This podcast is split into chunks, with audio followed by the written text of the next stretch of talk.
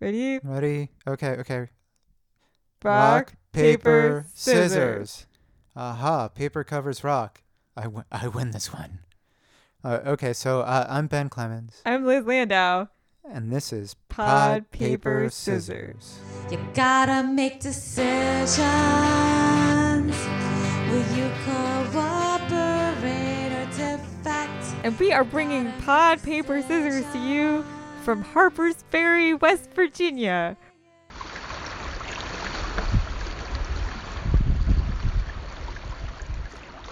That was the babbling of the Potomac. And now, back to our show.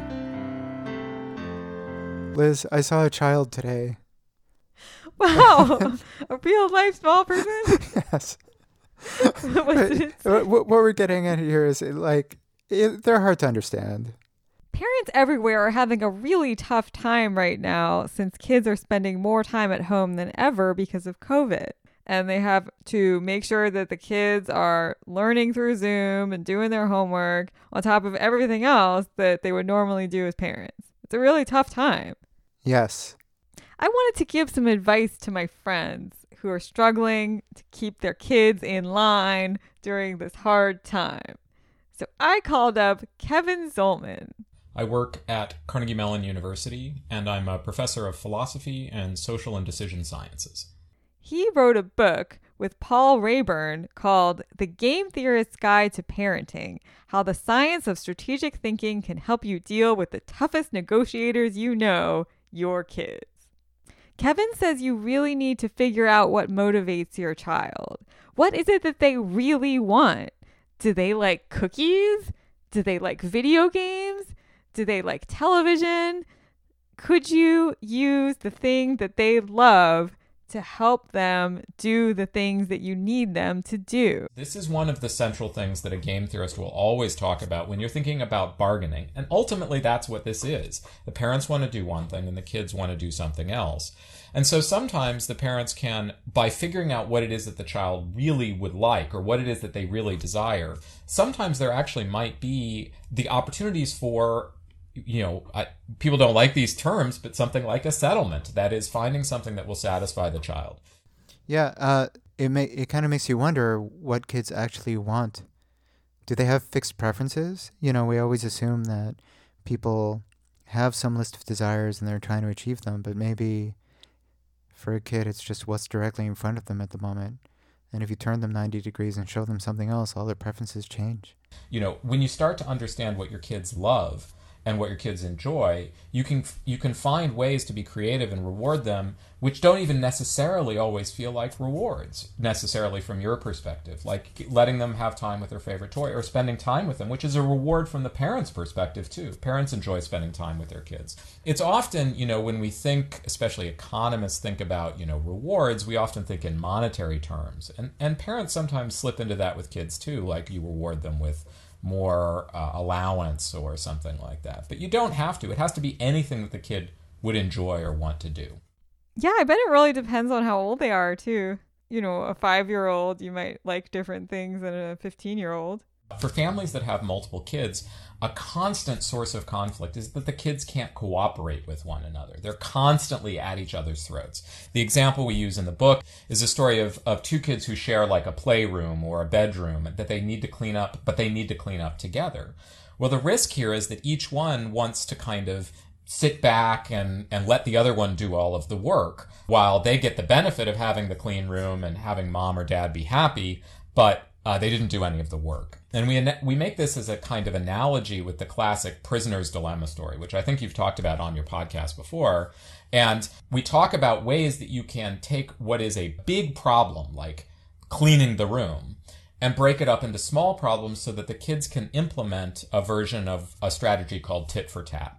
So you teach the kids, like, well, each of you make this agreement. I'll pick up one toy and then wait for my brother or sister to pick up the other toy.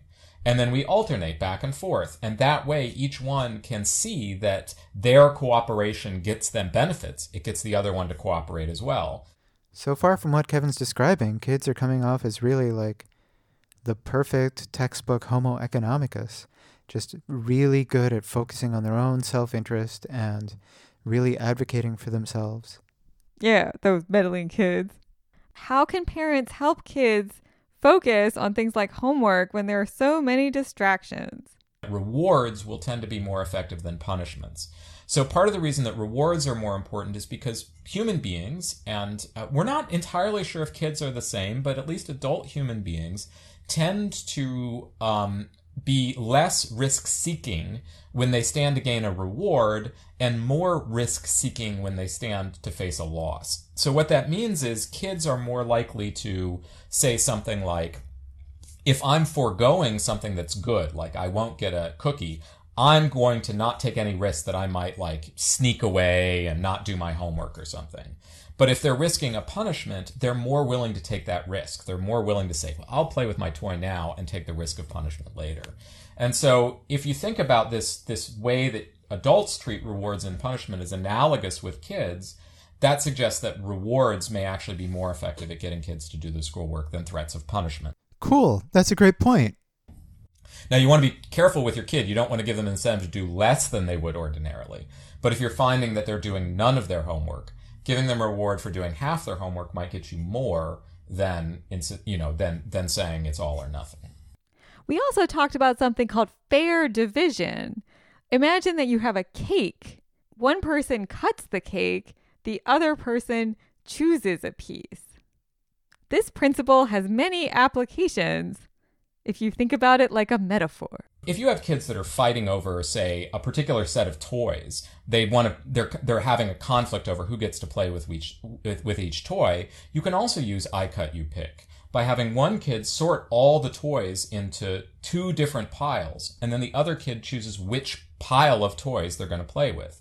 It's the same strategy as I cut you pick, but now it's with the toys uh, in the place of the cake, and one kid sorting them into piles in the place of them cutting it into two.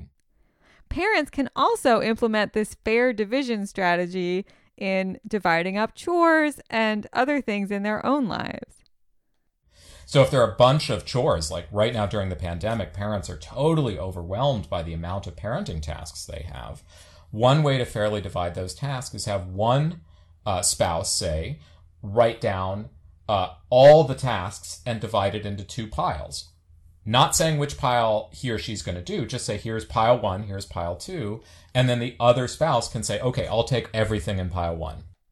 Part of why this fair division principle works is that both parties feel like they have a sense of control. And it's also because no one has an incentive to try and sneak one over. The first person who's doing the dividing she doesn't know which pile she's going to get. So she has an incentive to make, from her perspective, the piles as equal as possible. Because if she makes one pile better than the other, then the other person will just choose the better pile. Just like if you if you cut the cake where one slice is bigger than the other, the person's just going to choose the bigger slice.